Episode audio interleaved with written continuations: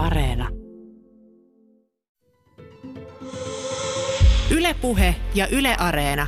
12 diktaattoria. Toimittajana Raimo Tyykiluoto. Francisco Matias Ngema oli päivän ja Guinean itsenäisyyden ajan ensimmäinen valtionpäämies, jonka valtakaudella 1968-1979 hänen hirmuhallintonsa loi kaauksen, jonka aikana maan vajasta 400 000 asukkaasta arviolta lähes 100 000 oli tapettu ja 125 000 oli painut maasta. Ngema kutsui itseään ainutlaatuiseksi ihmeeksi ja sitä hän käsittämättömän monella ikävällä tavalla todella olikin. Tästä herrasta puhutaan tällä kertaa 12 diktaattoria sarjassa ja minun nimi on Raimo Tyykiluoto. Hannu Pesonen, voiko tiivistäen sanoa, että Nkema loi maanpäällisen helvetin? No tuo maanpäällinen helvetti on niin monesta maailman karmeasta paikasta aikojen kuluessa käytetty vertaus, että mietin kyllä, että miten tuota Geman luomuksen kammottavuutta voisi kuvailla niin, ettei se jäisi ihan tällaisten keskivertohirveyksien tasolle. Ja e- ehkä niin, että hän rakensi tämmöisen täydellisen kiduttajan ikiliikkujan. Paikan, josta hyytävä kauhu ja kipu ja piina eivät koskaan olleet poissa, ja pelko joutua itse kidutukseen ja väkivaltaisen kuoleman kohteeksi oli aina painajaisena mielessä olipa rikas tai mahtava tai niin kuin melkein kaikki kansalaiset köyhä ja päähän potkittu. Jos pelko vähän aikaa hellittikin, niin kohta se palasi uuden kujeen muodossa takaisin. Kun neljännes kansasta oli painut meritse, tyranni korjasi tilanteen tuhoamalla kaikki veneet ja samalla maan kalatalouden. Ne, jotka eivät älyneet yrittää paita, passetettiin pakkotyöhön plantaaseille. Joo, ei se tämän kansakunnan kuntoa kohentanut. Et kun kalastus tyrehtyi, elettiin sitten pitkälti apinanlihalla ja kassavajuurella ja banaaneilla. Ja tätä tilannetta pahensi vielä se, että Gema kielsi pääsääntöisesti läntisten lääkkeiden ja rokotteiden käytön. Ja tulos oli se, että tuli takaisin kolera, keltakuume, polio, malaria, lepra, punatauti kaikella voimallaan. Ngema vainosi kymmenvuotisella valtakaudellaan kaikkia ja tuhosi maan talouden perusteellisesti.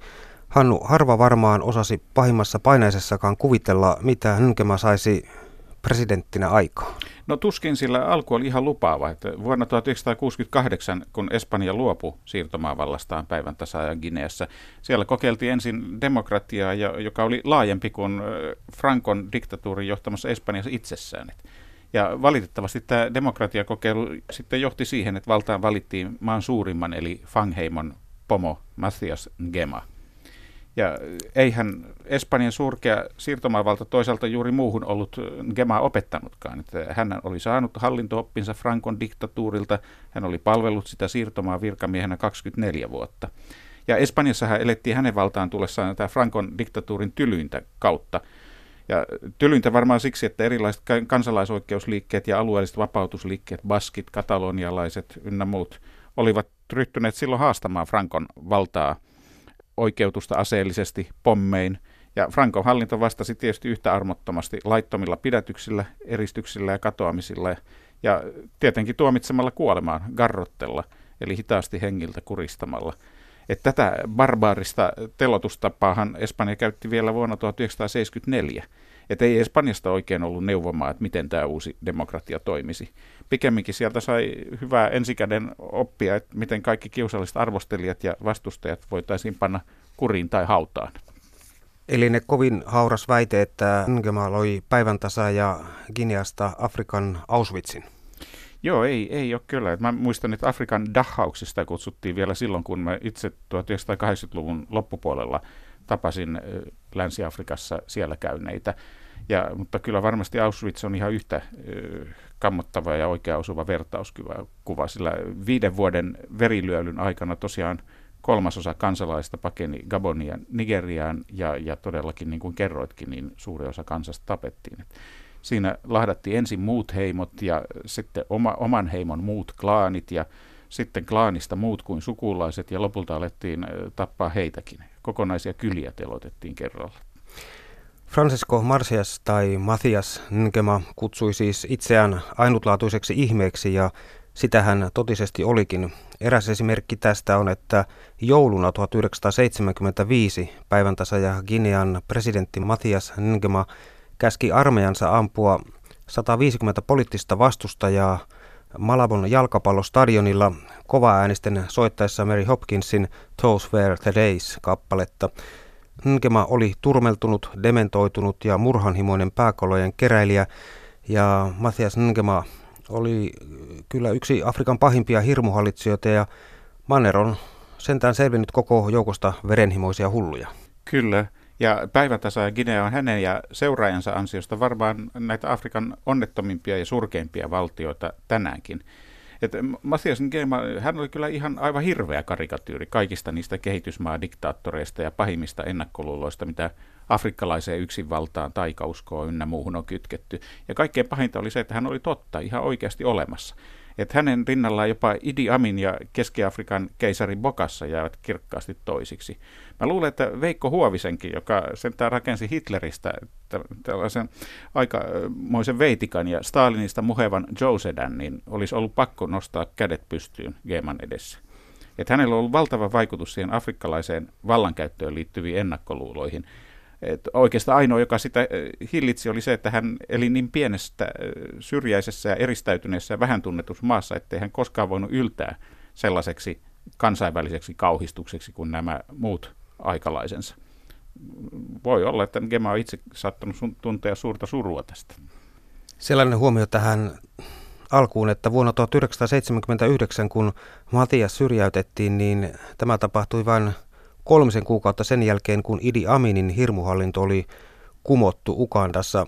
Kuinka verkostoituneita nämä hullut eli afrikkalaiset diktaattorit mahtoivat olla turvatakseen omat valta-asemansa? No aivan varmasti he seurasivat toistensa tekemisiä tiiviisti ja suurella mielenkiinnollakin ja luultavasti ottivat käyttöön toistensa kikkojakin. Että verkostoituminen tapahtui käytännössä ainakin Afrikan maiden järjestön OAUn jokavuotisessa huippukokouksessa, jonne kaikki valtion päämiehet yleensä matkusti mielellään. Et, et niissä riideltiin monista asioista, mutta rivit yhtenäistyi hetkessä aina kun ulkopuolista alkoi arvostella puolella sanallakaan afrikkalaista vallankäyttöä. Et nehän oli siltä osin vuosikymmenten ajan hyvin samanmielisten diktaattorien keskustelukerhoja. Et täytyy muistaa, että Afrikka oli tuolla ihan täysin toisenlainen paikka kuin tänään. Et siellä ei Geman aikana ollut kansanvaltaisia hallintoja tai monipuoluejärjestelmiä kuin ani harvassa valtiossa. Et perusmalli kyllä oli se, että kun itsenäisyys koitti, niin pidettiin entisen siirtomaisännän myötävaikutuksella tai painostuksesta monipuoluevaalit ja sitten niissä voittanut vähän ajan kuluttua lopetti muut puolueet ja julisti itsensä ainoaksi oikeaksi maanisäksi. Tai sitten sotilaat hoiti tämän saman homman. Mä muistan itse, kun mä aloin työskennellä Afrikassa kirjeenvaihtajana vuonna 1987, siellä oli aivan oikeasti aitoja toimivia monipuoluevaltioita ja demokratioita tasan kaksi, Botswana ja Senegal.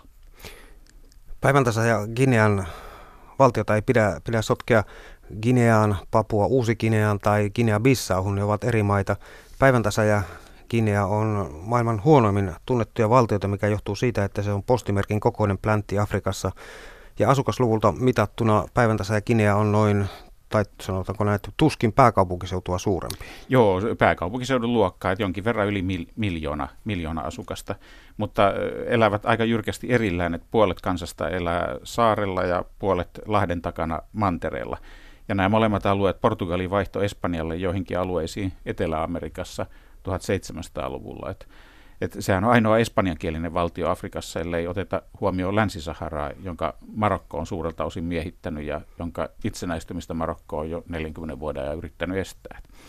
Ja tämä saari, jolla pääkaupunki Malabo on, tuki aikanaan Espanjan sisällissodassa Frankoa ja Manner tuki sitten tasavaltalaisia. Et ne on jo siitä lähtien olleet jyrkästi erillään tässä maailmankatsomuksesta. Ja nämä fangit, joista Mathias on kotoisin, eli Mantereella, ja sitten saarella, eli sellainen heimo kuin Bubit.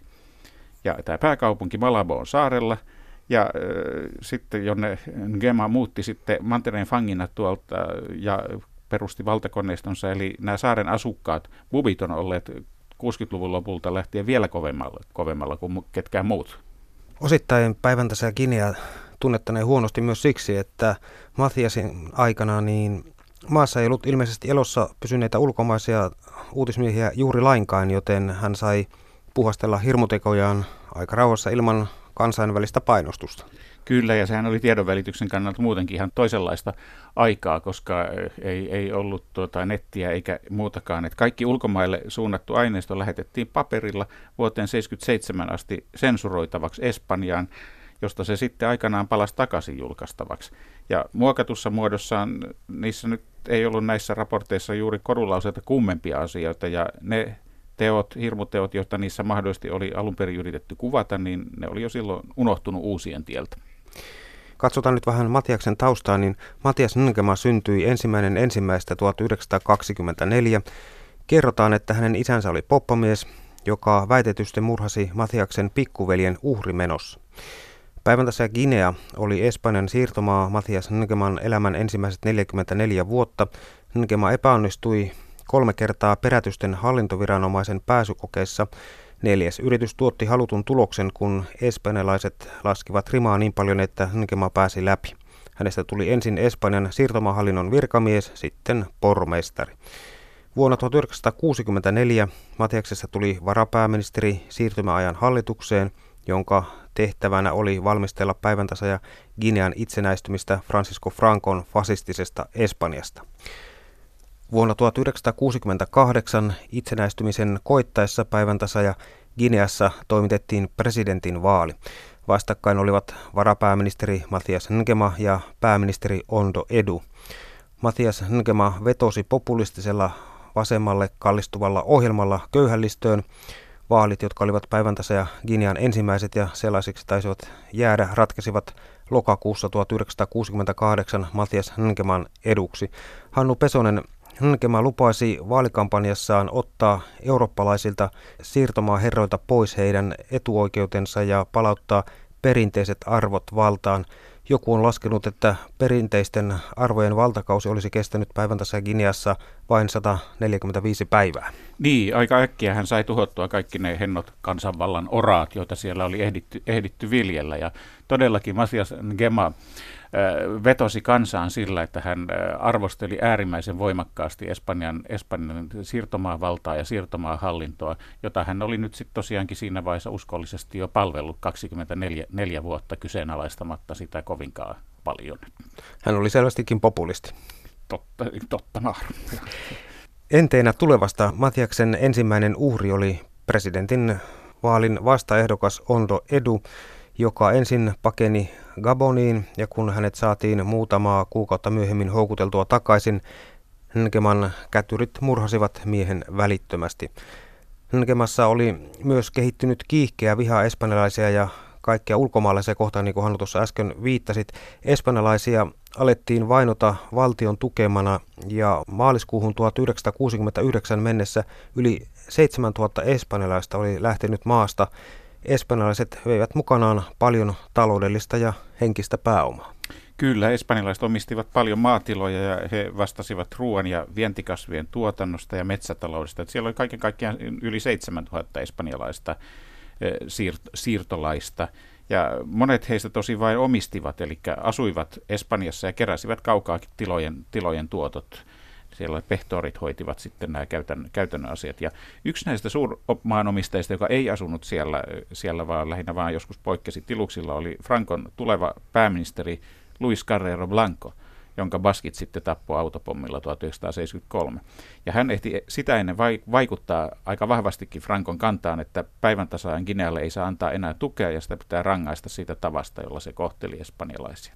Hynkeman hallitus alkoi myös hyökätä aseellisesti niitä espanjalaisia vastaan, jotka eivät itse olleet tajunneet poistua maasta. Tämä johti kaikkien eurooppalaisten evakuointiin Frankon hallituksen toimesta. Monet päiväntässä ja Gineasta paineet ulkomaalaiset olivat eri alojen ammattilaisia ja heidän lähtönsä myötä maan talous sitten romahti. Ondo Edun kuolema oli vain alkua kokonaiselle kampanjalle, jossa Matiaksen uhkaajat yksi kerrallaan likvidoitiin. Ne, jotka yrittivät hillitä Ngeman toimia, kuten muun muassa ulkoministeri Ndongo Mioni, maksoivat kalliin hinnan. Mioni kutsuttiin Ngeman luokse presidentin palatsiin ja hakattiin, sitten hänet vietiin vankilaan ja murhattiin. Myös opposition vaino alkoi välittömästi. Niin, nämä oppositiopoliitikot alkoi kuolla joukottain itsemurhiin vanki, vankiloissa. Näinhän, näinhän sitä selitettiin. Ja sitten kun se osoittautui kestämättömäksi, niin sitten alettiin järjestää näitä julkisia teloituksiakin jo ihan opetukseksi kansalle. Poliittiset salamurhat olivat siis osa jokapäiväistä elämää ja vuoteen 1970 tultaessa Nkema olikin nirhannut kaikki vastustajansa. Sisäpoliittiset vainonsa Nkema ulotti koskemaan poliitikkojen ohella älymystöä ja kaikkia häntä vastaan äänestäneitä. Joo, samaan tapaan kuin oikeastaan diktaattorit kaikkialla. Hän päätyi siihen vakaaseen johtopäätökseen, että mitä enemmän ihmisellä oli kirjaviisautta tai tietoa ulkomaailman tavoista toimia ja älyä, niin sitä varmemmin tämä olisi häntä arvostelemassa. Että, että esimerkiksi sanan intellektuaali käyttö kiellettiin virallisesti ja samoin silmälasien. Että, että siinä selvisi ne, jotka osasivat näytellä hölmöä, kuuroa ja kuuliasta, tai jotka oli sellaisia. Hinkema ylsi maassaan keskimäärin yhteen poliittiseen murhaan viikossa. Uhrien joukossa oli muun muassa kymmenen hänen alkuperäisen hallituksen 12 ministeristä. Kerran Nkema leikkautti hallituksen tilastotieteilijän sormet irti, koska hän ei osannut Nkeman mukaan laskea. Toukokuun 7. päivänä 1971 Matias Nkema kumosi vuoden 1968 perustuslain. Valta, joka oli aiemmin kuulunut parlamentille ja oikeuslaitokselle, kuului nyt presidentille ja sen huomasi. Nkeman uhmaamisesta rangaistiin kuolemalla ja hänen loukkaamisestaan 30 vuoden vankeusrangaistuksella. Vuonna 1972 Nkema julistautui elinikäiseksi presidentiksi. Kaikki olemassa olevat puolueet fuusioitiin kansalliseksi yhtenäisyyspuolueeksi, jota Nkema luonnollisesti johti ja josta tuli ainoa laillinen poliittinen liike. Nkema julisti yksityiskoulut kumouksellisiksi ja kiesi ne myöhemmin kokonaan. Niin, mä tarttusin, tarttusin tähän, mitä sanoit, että hänen uhmaamisestaan rangaistiin kuolemalla ja hänen loukkaamisestaan pitkillä vankeusrangaistuksilla, niin niin se tapahan ei ole kyllä kadonnut tästä maailmasta tänä päivänäkään vielä minnekään, että jos ajatellaan, ajatellaan tuota maapalloa, niin meillä on varmasti kymmeniä valtioita tänä päivänäkin, jotka toimii täsmälleen, täsmälleen sama, samalla tavalla, joko kiertäen tai tuota, ihan suoraan tylystikin. Ja moni niistä on niitä, niitä valtioita, joissa mekin, mekin tuota, käymme, käymme aurinkolomillamme esimerkiksi Taimaan kuningasta ei, ei arvostella, arvostella saamatta pitkää vankeusrangaistusta. Koittakaapas tehdä samaa ja esimerkiksi jota, jossain vaikkapa Dubais, Dubaissa tai jonne suomalaiset lentävät sinivalkoisin siivin, siivin tota, sankoin joukoin tai, tai missään muuallakaan Persianlahdella. Ja esimerkkejä riittää, riittää varmasti tänään paljon muuallakin. Kun Nkama kiristi otettaan vallasta, tappaminen muuttui mielivallaksi. Kahteen otteeseen hän määräsi sen hetkisen rakastajattarensa kaikki entiset rakastajat surmattaviksi. Kaksi kolmasosaa kansalliskokouksen edustajista, kaikki eläkkeellä olevat entiset valtion virkamiehet, heidät pidätettiin ja teloitettiin. Viidessä vuodessa eli vuoteen 1973 mennessä neljännes päiväntässä ja Ginean väestöstä oli paennut vainoa. Ne älymystön ja poliittisen tai taloudellisen elitin jäsenet, jotka eivät ole tajunnut lähteä maasta, niin makasivat mullan alla. Kaikki tärkeät siviili- ja sotilasvirat oli miehitetty presidentin sukulaisilla. Näinkö se meni, Hannu Peson? Niin ei hänelle lopulta jäänyt ympärilleen kuin oma perhe. Että tämä hänen vainoharhainen syyllistä ja vihamiesten etsintänsä ja toisaalta valtava pelko omasta turvallisuudestaan, niin se eteni vähän niin kuin syöpä kasvo solu solulta, murha murhalta ja kohti näitä elintoimintojen ydintä. Ylepuheessa 12 diktaattoria.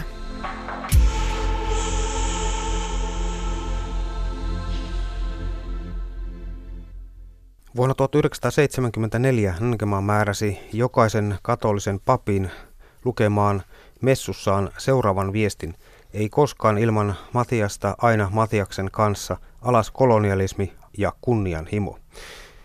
Jokaisen kirkon jokaisella alttarilla oli Ngeman kuva ja teksti, päiväntasa ja Ginean ainoa ja ikuinen ihme. Jumala loi päiväntasa ja Ginean Matiaksen ansiosta. Ilman Matiasta päiväntasa ja Gineaa ei olisi olemassa. Eräs yhteistyöstä kieltäytynyt pappi löydettiin kuoliaksi jäätyneenä pakaste rekasta, eli paljon vaihtoehtoja ei ollut olemassa.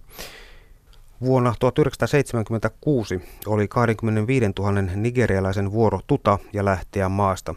Lähtö taisi olla vihoviimeinen tikki, sen jälkeen päiväntänsä ja Guinea oli vailla tietotaitoa, pääomaa tai miesvoimaa pitääkseen yllä teollisuutta. Nigerialaiset olivat päiväntasa ja Guinean kaakaon tuotannolle elintärkeitä, joten sanomattakin oli selvää, että heidän lähtönsä oli kaakaon viennistä riippuvaiselle taloudelle katastrofi. Kaakaon tuotanto romahti 38 000 tonnista 2,3 tuhanteen tonniin ja muut teollisuuden alat seurasivat perässä. Bruttokansantuote henkeä kohti romahti 80 prosentilla. Ennen itsenäistymistä plantaasit olivat olleet maan talouden selkäranka. Ngeman ratkaisu talousongelmiin oli se, että päiväntäsä ja Kinean keskuspankki suljettiin ja sen pääjohtaja telotettiin. Niin ei tosiaan ollut mitään tämmöistä taloudellista suunnitelmaa tai järkevää talouspolitiikkaa, että maa ielehti ihan kansan tahto oli Geman taskussa ja sillä hyvä. Ja nigerialaiset edusti päivän tasaan Ginealle vähän samaa kuin sitten intialaiset Idi Aminille. Et he oli pyörittänyt sitä taloutta ja heidän, heidän tämä suhde, suhdeverkostonsa ja liikeverkostonsa oli käynyt tätä kauppaa sitten muualla Afrikan mantereella ja vienyt, vienyt tuota näitä tuotteita eteenpäin ja nyt ei ollut enää mitään, mitään tällaista kanavaa eikä, eikä mitään tälle kanavalle käyttäjääkään. Eli kaikki järkevä taloudellinen toiminta lukuun ottamatta sellaista, joka palveli Ngeman etua, oli päätetty lakkauttaa. Kaikki päiväntasa ja Gineaan tuleva ulkomainen valuutta toimitettiin suoraan presidentille ja Ngema kärsi valtion aarteiden rippeet sitten omaan kellariinsa. Nkeman valtakauden aikana päiväntasa ja Gineassa ei tehty taloudellisia suunnitelmia eikä pidetty kirjaa rahoista. Kun Nkeman varalt loppuivat, hänen joukkonsa sieppasivat ulkomaalaisia ja keräsivät heistä lunnaita.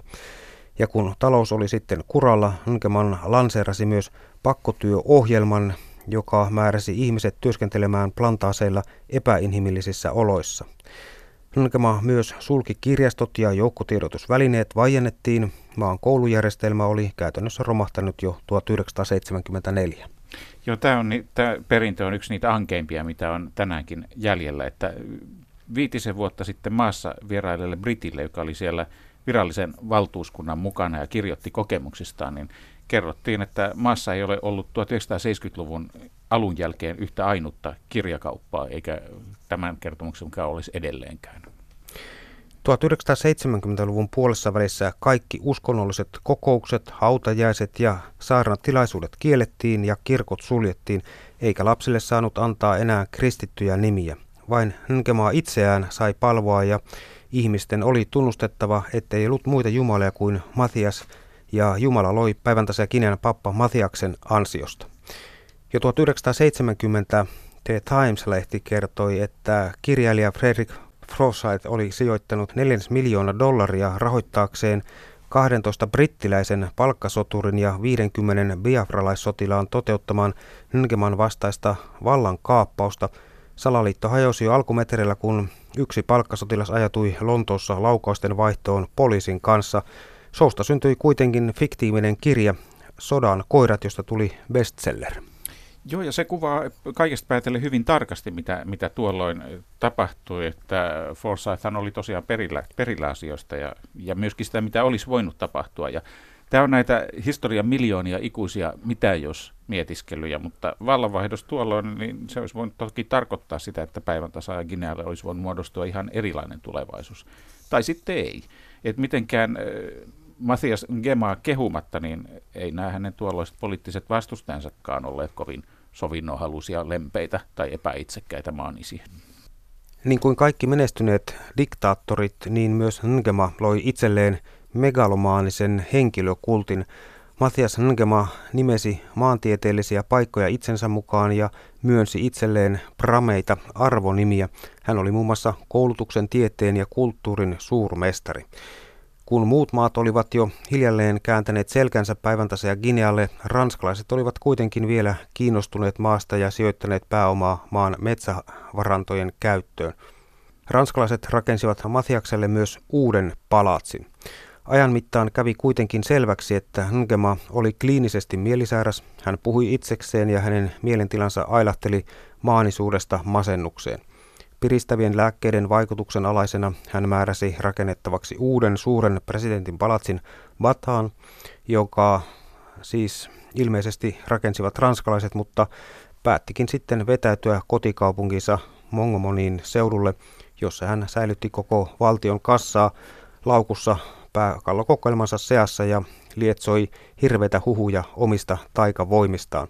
Joo, tämä on mielenkiintoista, että ranskalaisille ei ole koskaan tuottanut mitään, mitään esteitä esteitä tuota, tukea diktaattoreita, joilla selvästikään ei ole kaikki ihan, ihan kotona enää, enää, koska tämä alueellinen valtataistelu Afrikassa on ollut, ollut yksi niitä keskeisimpiä Ranskan ulkopolitiikan tuota, päästrategioita, niin sen äh, hyväksi on uhrattu paljon, paljonkin tällaista sekä mora, moraalista että ihan jo käytä, käytännön taloudellistakin arvostelukykyä. Hannu Pesonen, viimeisinä vallasolovuosinaan Ngema oli ulkomailla laajasti tuomittu, mutta hän pysyi vallassa lähestensä tuella. Virheen vainoharhainen despotti teki kuitenkin siinä, että hän ryhtyi puhdistamaan lähipiiriään. Kyllä vaan, ja ennen kaikkea siinä, että hän teki epävarmaksi asemastaan juuri sen miehen, jonka, joka näitä puhdistuksia hänen puolestaan toimitti. Et se oli diktaattorin perusvirhe ja hyvin karkea sellainen. Uusi valtias tosin tuleva diktaattori hänkin löytyi sisäpiiristä, kun Angaman oma veljenpoika, entinen vankilan johtaja ja kansalliskaartin johtaja Theodor Obiang Ngema Mbasoko suoritti vallan kaappauksen. Joo, siinä olikin tuota komea, komea nimi jo heti lähtökohtaisesti. Ja vaikea. Ja vaikea. Ja hän oli itse asiassa johtanut ja työstänyt ahkerasti tätä setänsä tappokoneistoa, kuulustelua ja kidutuksia sisäministerinäkin.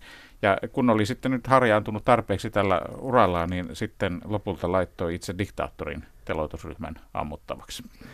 Niin, kun Ngama aavisti ja tai tiesi, että hänen loppunsa lähestyy, niin, niin ennen pakomatkalle lähtöään hän oli surmauttanut kotikylässään lukuisia naisia ja lapsia ja polttanut maansa rahavarat savuna ilmaan. Matiaksen arvioidaan tuonneen noin 60 miljoonaa dollaria. Maan rahavaroja Matias oli säilyttänyt pihansa puuvajassa, joka oli sitten näppärä sytyttää lähtiessä tuleen. Toki hän oli jo tallettanut maan rahoja omille tileilleen ulkomailla huomattavia summia ja pankkien kassaholvit päivän Kineassa olivat olleet tyhjillään jo pitkän aikaa. Kerrotaan, että presidenttinä ollessaan Matias ei matkustanut mihinkään ilman matkalaukkuja, jotka hän oli sulunut täyteen seteleitä. Hänellä oli mukanaan huimia rahasummia laukuissaan, jotka hän varastoi makuhuoneessa takana olevaan kylpyhuoneeseen, näin kertovat korkearvoiset virkailijat. Tästä on muun muassa kirjoittanut Helsingin Sanomat.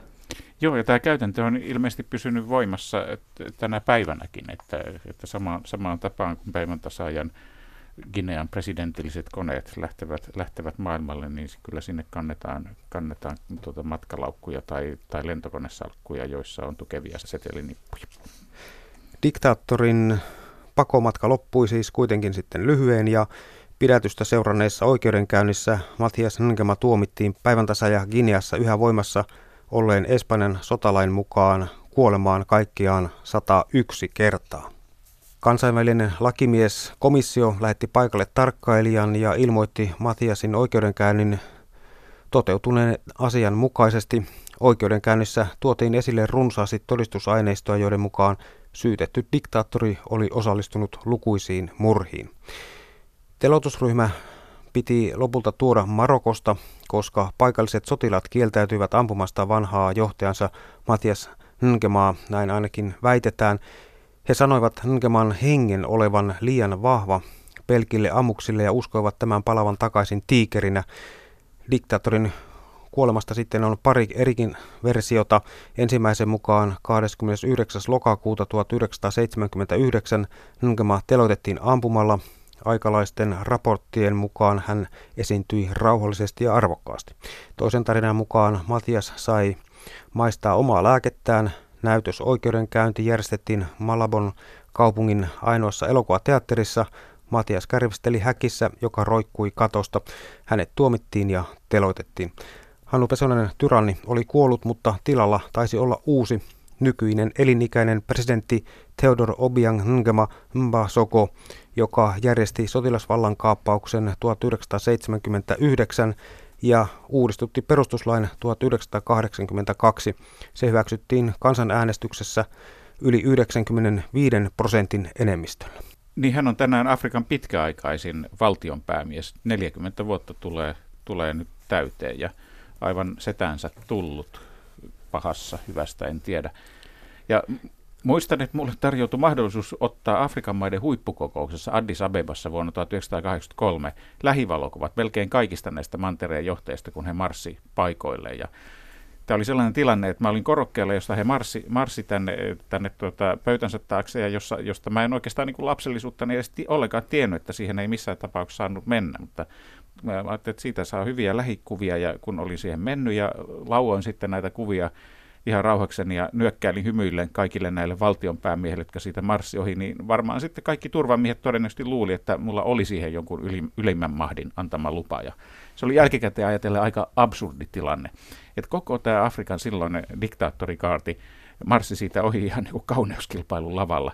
Ja monet hymyili ja monet poseerasi ja toiset nosti hallitsijan sauvansa ja toiset katsoivat niin kuin juhlallisesti. Mutta sen mä muistan hyvin kyllä, miten tämä Obiang tuijotti suoraan kohti jäätävän myrkyllisesti ja napitti niin, mua niin kuin halpaa makkaraa. Ja tuli semmoinen tunne, että saatoin melkein lukea hänen päänsä yläpuolelle tämmöisen ison puhekuplan, että olisitpa kuule kaveri laukamassa näitä kuvia mun maaperälläni, jotka tässä. Ja että hänhän oli, tai on, ikuisesti epäluuloinen mies. Että hän, jos kuka tietää, mitä tapahtuu, jos ote herpautuu. Että Obiangia on yritetty suistaa vallasta koko sen ajan, kun hän on maata hallinnut. Kaappausyrityksiä on tullut ja mennyt, ja tuoreen oli joulukuussa 2017. Ja vuonna 2004 tapahtui kaappaus, joka muistuttaa itse asiassa aika lailla sitä samaa, jota Forsyth ja kumppanit olivat kaappailleet hänen setämiehelleen vuonna 1970.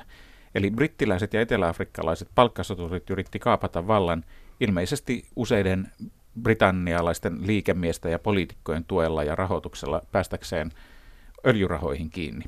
Ja tätä oli mukana juonimassa myös entisen pääministeri Margaret Thatcherin veli Sir Mark Thatcher, joka varusti palkkasotureita muun muassa helikopterilla. Ja heidän, tämä pää, palkkasoturien pääporukka jäi kuitenkin kiinni välilaskulla Zimbabwessa, jossa oli tarkoitus lastata koneeseen aika lailla aseistusta. Ja se paikalle päivän tasaajan Gineaan päässyt osasto otettiin sitten myöskin samaan aikaan kiinni. Ja Zimbabwen oma diktaattori Robert Mugabe vangitsi palkkasoturit ja passitti heidät lopulta tuomittaviksi päivän tasaaja Gineaan. Mugabehan oli hyvää pataa Obiangin kanssa, että Mugabehan oli tuhonnut itse Zimbabwen talouden täysin katastrofaalisilla kokeiluilla ja hän kalasteli sitten Obiangilta öljyrahaa paikatakseen vähän tilannetta.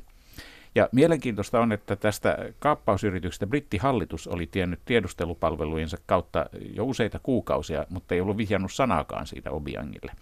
Ja pari espanjalaista sotalaivaakin kellu siellä sattumalta lähivesillä. Se vihjaa kyllä, että ei muu maailma olisi ollut niin kauhean pahoillaan, jos hänelle olisi jotain tapahtunut. Ja se selittää sitten myöskin osaltaan, miksi tämä sama vankila, eli Playa Negra, Musta ranta, johon nämä palkkasoturit sitten joutuivat, jota Obiang sitten aikanaan setä Matiasin leivissä johti ennen kaappaustaan, on edelleen kaikkien ihmisoikeusjärjestöjen kirjoissa Afrikan ehkä pahamaineisin vankila. Sitä kuvataan ihan yksinkertaisesti mustaksi aukoksi, johon vangit katoaa jälkiä jättämättä. Kidutuskeskukseksi, paikaksi, jossa näännytetään nälkään. Ja sitten heinäkuussa 2003 valtiollinen radio julisti presidentti Obiangin olevan Jumala, jolla on ikuinen yhteys kaikkivaltiaseen ja voi tappaa jokaisen ilman erillistä selontekoa. Myös Matias Ngema oli aikanaan julistettu Jumalaksi, eli ei omena kauaksi puusta ollut pudonnut. Ei ollut, mutta Obiang on voinut luoda paljon uskottavammat perusteet näille väitteille jumal- jumaluudesta. Että hänen aikanansa hän päivän tasaankin on saanut tämän valtavan bonansansa, eli, eli öljyrikkaudet. Et silloin kun hän otti hoteisiinsa nämä setänsä rauniot, niin kaakao oli tosiaan, niin kuin kerroitkin, niin lähes ainoa asia, josta tihku vähän rahaa ja siitäkin vaan murtoosa ennen näitä itsenäisyyttä saaduista ansioista. Et tuolla ei öljystä vielä ollut tietoakaan, eikä kukaan länsimaa, eikä oikeastaan muukaan, kukaan muukaan halunnut koskea pitkällä tikullakaan Obiangin perinnöksi saamiinsa maihin. Ja juuri ennen kuin ensimmäiset öljy- ja kaasukentät paikannettiin vuonna 1990. Obiang oli niin tiukoilla, että hän sääti epätoivossaan tämmöisen rauhanveron. Ja se tarkoitti sitä, että kaikki kansalaiset määrättiin maksamaan rauhanveroa siitä onnentilasta, joka päivän tasaa Gineassa vallitsi ja hyödytti kaikkia. Ja, mutta sitten öljytuotanto alkoi kuusi vuotta myöhemmin ja sen uskottiin aluksi kattavan vain kotimaiset tarpeet, mutta sitten selvisikin, että kyllä päivän tasaa Guinea kellu rikkauksissa. Et tällä hetkellä hän päivän tasaa Guinea on Afrikan kolmanneksi suurin öljyntuottaja Nigerian ja Angolan jälkeen. Ja periaatteessa tämä kansantuote henkeä kohden on korkeampi kuin Venäjällä tai Kiinassa. Ja sitten jos sitä ostovoimalla ryhdytään mittaamaan, niin se on vähintään samaa tasoa kuin vaikka Romaniassa ja Bulgariassa. Siitä lähtien niin kuin virallisena hokemana on ollut, että Obiang sai aikaan tämän jumalallisen ihmeen. Että Jumala tuli ja pelasti päivän tasa ja Guinea hänen, hänen kauttaan ja, ja tota, toisin, toisin öljyn ja pullautti sen esiin.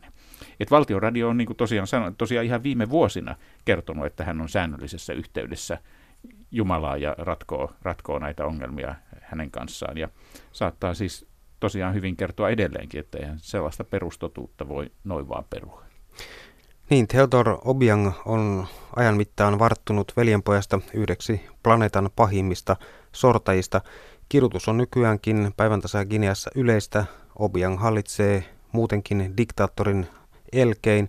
Vuonna 2003 hän kertoi ottavansa valtion kassasta puoli miljardia dollaria, jotta virkamiehille ei syntyisi kiusausta korruptoitua ja kassastahan riittää kahmittavaa.